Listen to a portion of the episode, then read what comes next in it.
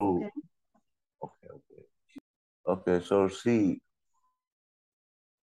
uh, so I'll continue from where we stopped. Okay, there was a net issue.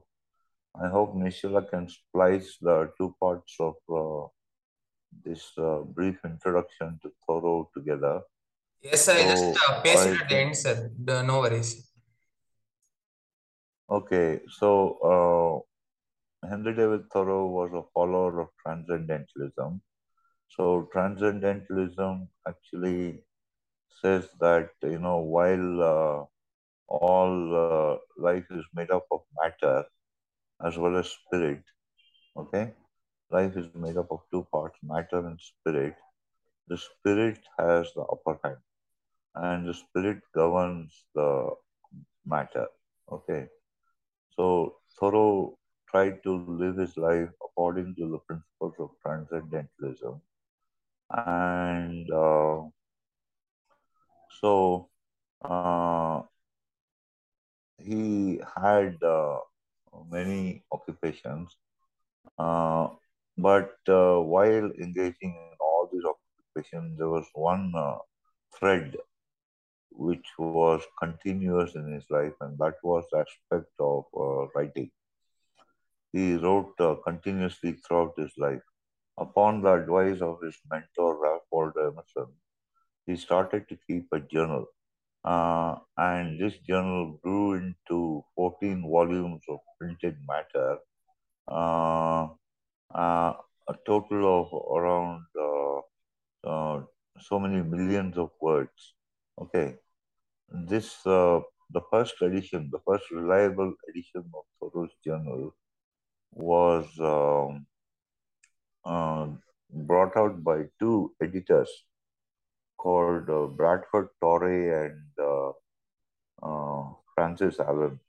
Okay, so that is the first uh, dependable edition of Thoreau that we have, and it runs into 14 volumes.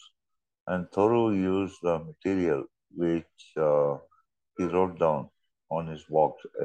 He almost he used to take a walk almost daily in the woods and fields surrounding his native village of Concord, and uh, uh, whatever impressions were made upon him on that day, they were noted down duly in the journal. And uh, this journal was handwritten, so it was a great, uh, you know, thing to decipher Thoreau's uh, handwriting. Actually, if you look at a sample of his writing, it's not uh, writing as such, more like a scrawl, S C R A W L. So to actually decipher the scrawl and bring out a reliable edition of his uh, thoughts was a monumental task, and it was done by two editors at uh, the Houghton Mifflin Company, publishing company in the U.S. And uh, their names, I said, were Bradford Torrey and Francis Allen. So uh, they worked tirelessly and selflessly to bring out this edition of Thoreau. Uh, and uh, what we have now, and there are many more, and there have been many more editions since then. The most recent, I think, is the one which is being going to be brought out, or which has been brought out by Princeton University Press. And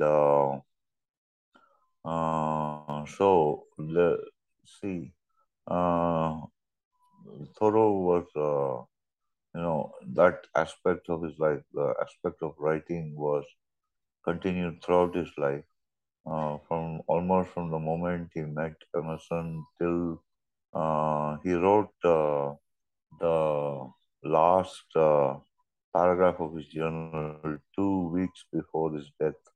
Uh, uh, so um, now from the journal he got material for many of his essays and uh, books, including Walden, and uh, this uh, some of his famous essays, which have been culled, uh, culled, C-U-L-L-E-D, from uh, his uh, uh, journal.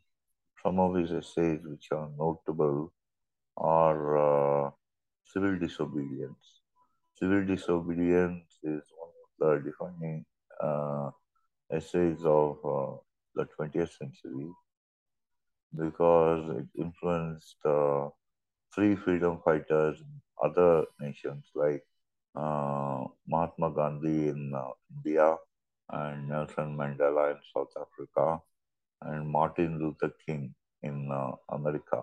And they they got their ideas for you know getting freedom for their nations from uh, oppression, oppressive regimes from this essay called Civil Disobedience. So Thoreau is the author whose uh, work uh, has been influencing uh, you know whole nations across the globe, whole races across the globe. So um, uh, he began his career. Uh, he published his first work in uh, in a magazine he himself founded with the guidance of Ralph Waldo Emerson. That magazine was called The Dial, and he published many of his poems and uh, uh, um, uh, essays in that magazine called The Dial. And uh, so um, some of his other famous essays are one on walking, and uh, there's uh, there are several trips he took to the backwoods of his uh, uh, native state, native country. There's an essay called Walking, and uh, there's Katahdin, Katahdin, K T A A D N. It's about a trip to a mountain, and uh, so on and so forth. Uh, eventually, uh, Thoreau, as I said, he tried his hand at many vocations, uh, and uh, his family was uh, uh, his father was a businessman, but not very prosperous. He he had started, you know, a factory for making pencils. And Thoreau was such a genius in everything he undertook that uh, he invented a new method of grinding the graphite for uh, the pencils, for the pencil lead. And uh, this was successful, and he could have become prosperous, but his inclination was towards, uh, you know, letters, and uh, he continued uh, with his uh, reading and uh, writing and uh, you know, uh, recording his impressions. Uh, and then, uh, just upon the suggestion of one of his friends, he built a cabin for himself on the shore of Walden Pond in Concord, Massachusetts. So, Walden Pond belonged the site of Thoreau's cabin belonged to his mentor Ralph Waldo Emerson. And uh, Emerson, along with other noteworthy citizens of Concord at that time, like uh, Bronson Alcott and William Henry Channing, a poet. Bronson Alcott uh, was also a philosopher. And uh, there's another famous writer of that time called Nathaniel Hawthorne, who all lived in uh, Concord. So uh, they all came to Walden to Thoreau raise his house. Raise means uh, they helped him to put up the first uh, posts. You know, Thoreau had chopped down a number of trees and he had uh, planed them and chiseled them. And uh, to raise his uh, cabin, many of the famous uh, uh, thinkers and intellectuals of that time came to uh, Walden, and uh, Thoreau makes a comment. He says, uh, There was none so honored in the character of his raisers than I. So um, he lived in Walden, he lived on the shore of Walden Pond, uh, and uh, he wrote his uh, book called Walden. Walden was was a bestseller, and uh, it's a series of 18 essays. 18 essays. Uh, it describes Thoreau's experiment in basic living, uh, and uh, the one of the goals of Thoreau's uh, life was uh, to have time free for leisure, so that he could leisure or leisure uh, so that he could pursue his uh, natural inclinations. So uh, he felt, you know, that uh, uh, the people of that day and the people of today and the people of all days actually, they are engaged in something called business. So, as we all know, the root word of business is busy. So, people are always busy doing the same old routine things again and again. So that becomes a sort of soul killing activity in which nothing new is gained. And uh, so, to escape from this sort of drudgery, Thoreau felt, you know, that uh, he should uh, have time free for leisure to pursue his natural inclinations to what he felt was important in life.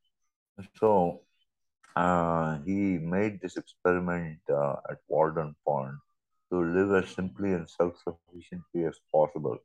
So in Walden, as we shall read later on, he says that uh, once the three basic necessities of life, food, clothing, and shelter and fuel, four basic necessities, food, clothing, shelter, and fuel are satisfied, uh, a man can uh, grow uh, to his natural, can pursue his natural uh, inclinations in life. Uh, he can grow like a plant a plant which is valued for the fruit it bears in the sun. That is the help he can give to others of his generation and to others of uh, future generations uh, through his ideas. So uh, he wanted uh, to, okay, so he pursued his plan of living as simply and self sufficiently as possible by himself on the shores of Walden Pond. And uh, he took, uh, you know, minute look at all the aspects of nature that he came into contact with. He was intimate with the small animals of uh, that place. Like, uh, for example, we're told that, you know, there was a mouse in his cabin, and Thoreau could communicate with this mouse through a series of whistles. So, uh, and uh, the mouse would do as he bid it to do. It would run up his sleeve and up his uh, collar and down his arm, and then it would nibble at the cheese. So he was very intimate with the fauna of that place, and uh, he describes the the sounds, the smells, and the looks of the woods and uh, the water of Walden Pond in various seasons. Okay, he describes the music of the telegraph wires, the wind in the telegraph wires. He calls it an Aeolian harp. A harp is a stringed instrument which you play by plucking. So he describes the music of this, uh, the wind uh, flowing through the telegraph wires as uh, Aeolian harp. Aeolus was a great, uh, one of the uh, uh, Aeolus was one of the figures uh, in uh, Greek uh, mythology. Uh, so, uh, um, so this aspect of his life, um, okay, which he recorded in his book, has helped to raise Walden to the status of a literary classic. It's a classic book of American uh, philosophy. Thoreau stayed for two years at Walden Pond, and uh, um, but he condensed the uh, narrative of his book into one year. Uh, he actually uh, started to live at uh, Walden Pond on Independence Day in 1845, which may be symbolic because it shows that know, it is a sign that he can be self-sufficient, live on his own without anybody's help. In that sense, it was a sense of independence which uh, uh, he conveys to his readers uh, who read the book Walden. Okay, he lived for two years, but he condensed it into uh, one year. So, um, Thoreau again uh, uh, returned uh, from Walden two years later uh, in 1847, and he started to live in it there on uh, on Independence Day in 1845 and left it in September 1847. Uh, in the middle of this life in the woods, he had he had to spend a night in jail because uh, he would he refused to pay his taxes. So uh, he had uh, refused to pay his tax for many years, uh, and uh, he refused to pay his tax for many years because he said that uh, this uh, uh, act of paying the tax would support the government, and the government would uh, continue its, you know, atrocities against uh, the slaves of that time, and uh, uh, so he was an uh, he was arrested for not paying his tax, uh, and spent one night in jail. And out of that night, out of the emotions and thoughts of that stay in prison, came civil disobedience. And one of the uh, famous lines from that book is under a government which imprisons any unjustly, the true place for a just man is also prison. So, uh, um, uh, so as he aged, uh, his uh, enthusiasm for transcendentalism drained away, and uh, to support himself, he became a surveyor. Uh, surveyor, of course, is a person who values the land, who measures the land, uh, and uh, he became more of a scientist. Uh, and uh, so, instead of being a spiritual sojourner, he became more of a scientist towards the end of his life. And uh, uh, he passed away at the young age of uh, 44, shortly after his father died, uh, because uh, he was he spent uh, night outside, night outdoors, and he caught tuberculosis. And tuberculosis was a fatal disease at that time. So he succumbed to the cold, and uh, he passed away in, uh, at the age of 44. So Thoreau lived, as I said, from uh, uh, in the village of Concord in his native Massachusetts. From uh, he lived, uh, uh, okay, uh, and even today in Concord Public Library, if there's a, if you if we visit that library, we see that the Journal of Thoreau is kept open on the day uh, which we pay the visit. Every day of the year on which uh, we, uh, has an entry in the journal. Almost all the days of the year have an entry in the journal. And uh, the librarian there keeps the journal open for that particular day. Uh, so we can find out what uh, Thoreau was doing on that particular day, uh, you know, about uh, 200 years ago, uh, 100, 150, 200 years ago. So this is a brief uh, biography of Thoreau. And I think uh, we should start with the reading of, of Walden um, soon. Right, Nishala? Yes, sir. Which is okay. So uh, uh, the uh, we'll start with the Walden. Walden has got uh, 18 chapters, and uh, the first uh, chapter of his book is called uh, Economy.